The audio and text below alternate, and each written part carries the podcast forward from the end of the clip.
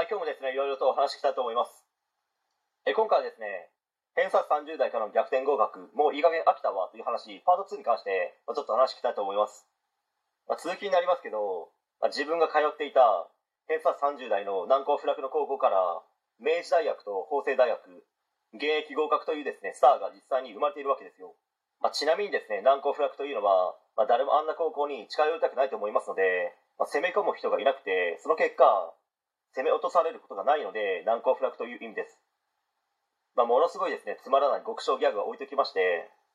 まあ、そのスターの方たちは、どのような勉強の仕方をしていたのかと言いますと、まあ、彼ら彼女らは、まあ、明治は男子らしいですね。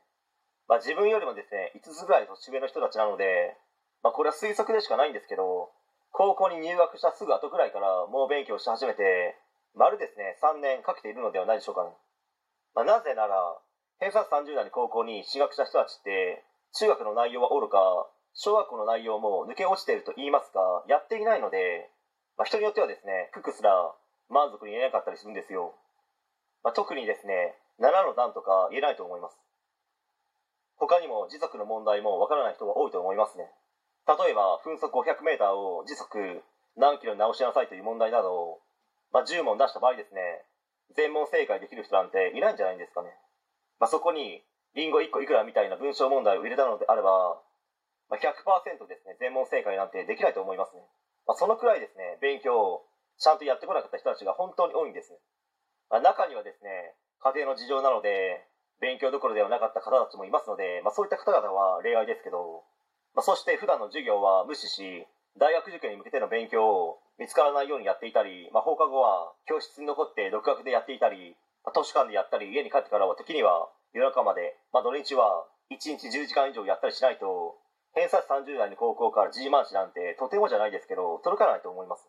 今よりもですね、受験生の数が多かったわけですし、特に関東の名だたる有名進学校の人たちと競い合わなければいけないわけですので、